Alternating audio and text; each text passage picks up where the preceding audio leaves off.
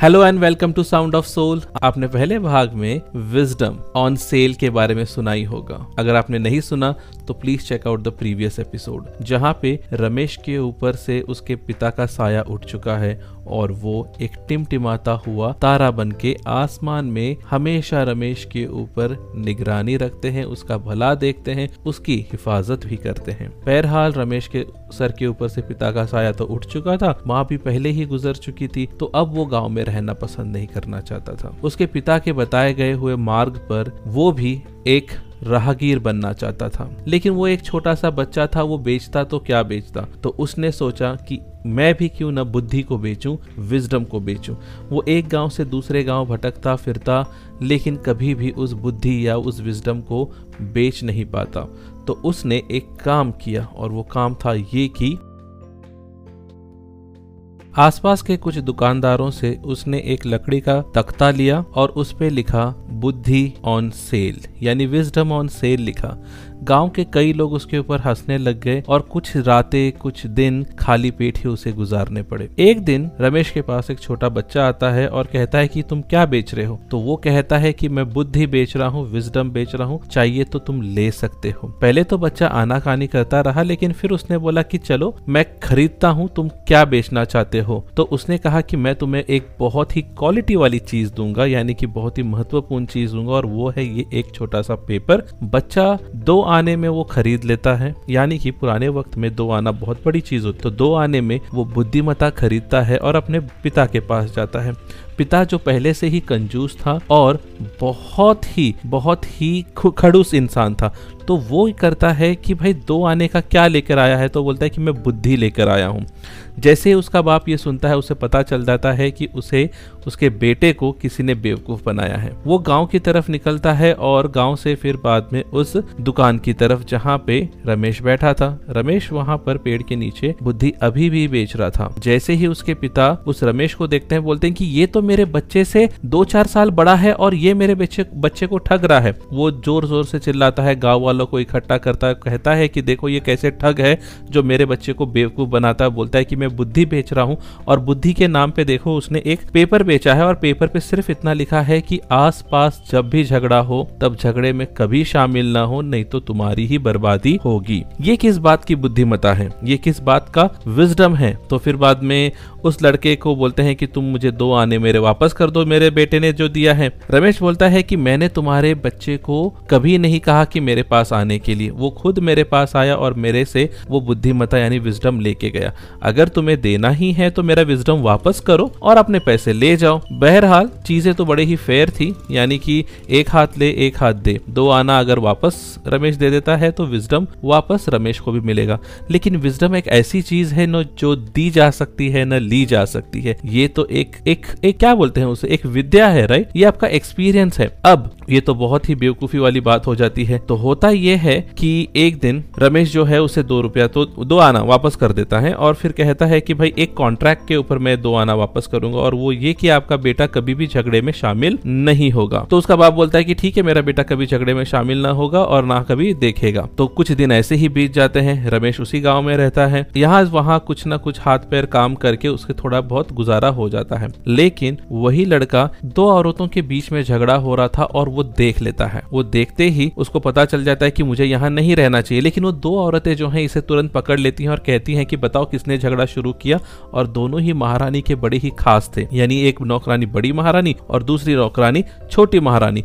अब जब लड़का फंस जाता है और बोलता है कि अगर तुमने इसकी साइड यानी पहली वाली नौकरानी की साइड ली तो बड़ी वाली महारानी तुमको छोटी वाली महारानी तुमको जेल में डाल देगी, और अगर छोटी वाली महारानी की तरफ से होते हो तो बड़ी वाली महारानी की तरफ फंस जाओगी।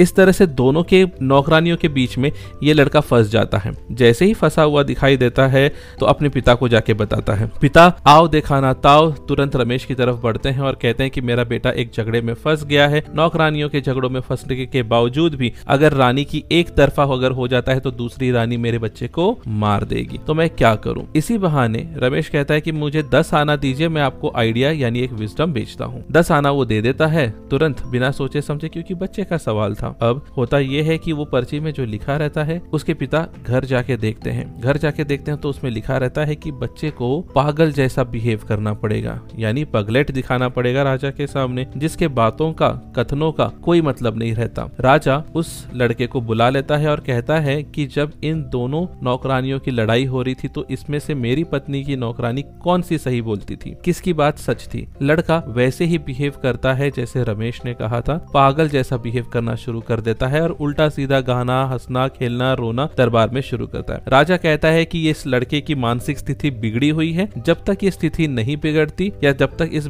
इसकी स्थिति नहीं सुधरती तब तक इसको निगरानी में रखा जाए और तब मैं फैसला करूंगा, तब तक इसे बार यहाँ कर दिया जाए। तो उसको छोड़ दिया जाता है उस लड़के को। लेकिन जब छोड़ दिया जाता है तो फिर बाद में उस लड़के का पिता फिर से दुविधा में आ जाता है। बोलता है कि मेरे लड़के को ताउम्र अपनी अगर जान बचानी है तो पागल जैसा बिहेव करना पड़ेगा पूरे गांव में, ये तो मैं होने नहीं दूंगा, नहीं तो उसकी आगे शादी नहीं होगी, मेरी प्रॉपर्टी कैसे किसी को जाएगी और आगे बहुत सारी प्रॉब्लम्स आने वाली है। और उसका बेटा तो बड़ा ही समझदार था। अब होता यह है कि वो दूसरे तीसरे दिन वापस से रमेश के पास जाता है, कहता है कि आपकी जो बुद्धिमता है उसको तो मैं मान गया हूँ, अब इस बुद्धिमता से निकलने के लिए भी मुझे कोई उपाय बता दीजिए, नहीं तो मेरा बेटा ताउम्र यानी हर बार यानी हर जगह पागलों जैसा ही बिहेव करना पड़ेगा अगर उसको अपनी जान बचानी है तो। तो रमेश कुछ देर के लिए सोचता है और कहता है कि मुझे कुछ दिनों के बाद आके मिलिए, मैं आपको एक विजडम तैयार करके दे देता हूँ। कुछ दिन हो जाते हैं, आदमी वापस आ जाता है व्यापारी उनके पास, रमेश के पास, और रमेश कहता है कि राजा जिस दिन अच्छे मूड में होंगे उस दिन राजा के पास जाइए, उनको अपनी बात बताइए और ये कहिए कि विजडम मास्टर यानी कि मैं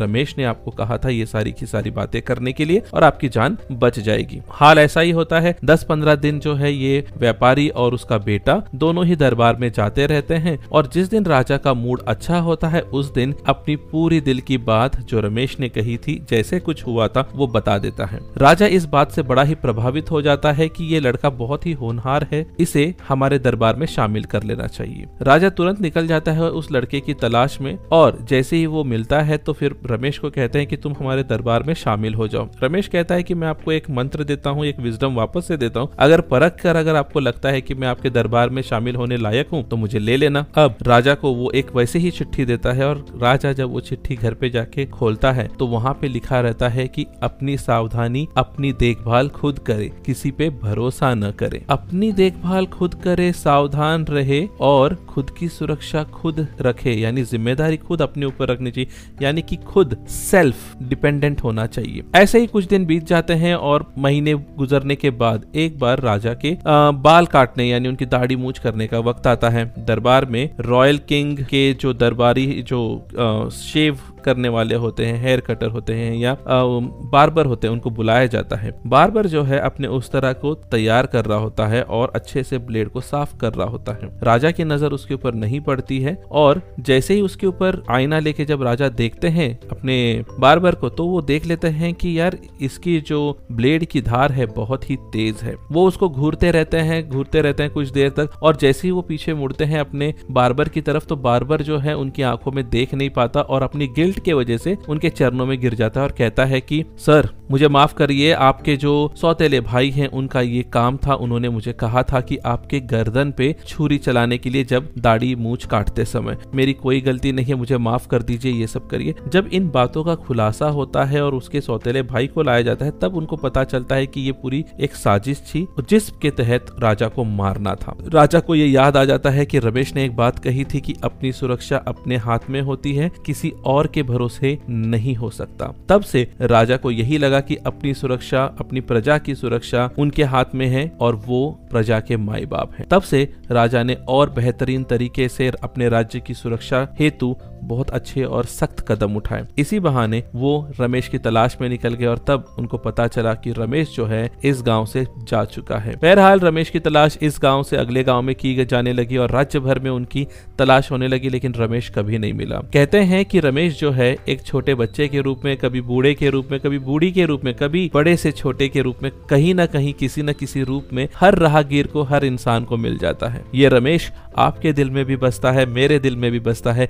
ये वो मन है जो आपको गलत होने से गलत करने से बचाता है। जब आप कुछ गलत कर रहे होते हैं, आपकी ईमानदारी से आगे बढ़कर जब आप कुछ बुरा करने जाते हैं, तो अंदर की जो आवाज होती है वो है रमेश, आपको बुराई से बचाती है वो है रमेश। मन से जो अच्छी काम करने के लिए जो प्रेरित करे वो है रमेश। तो अंदर के इंस्टिंक्ट को जो कहते हैं उसको कहते हैं रमेश, और ये इंस्टिंक्ट हर किसी के पास होती है। इसको सुनिए, ध्यान से सुनिए, क्योंकि ये बहुत जरूरी है इंसान को इंसानियत से जोड़ने के लिए। Thank you for listening to sound of soul, जहां आप दिल से दिल की बात और उसके जज्बात को समझते हैं। This is Sudarshan signing off from sound of soul. Keep listening, subscribe the channel and always love humanity. Thank you.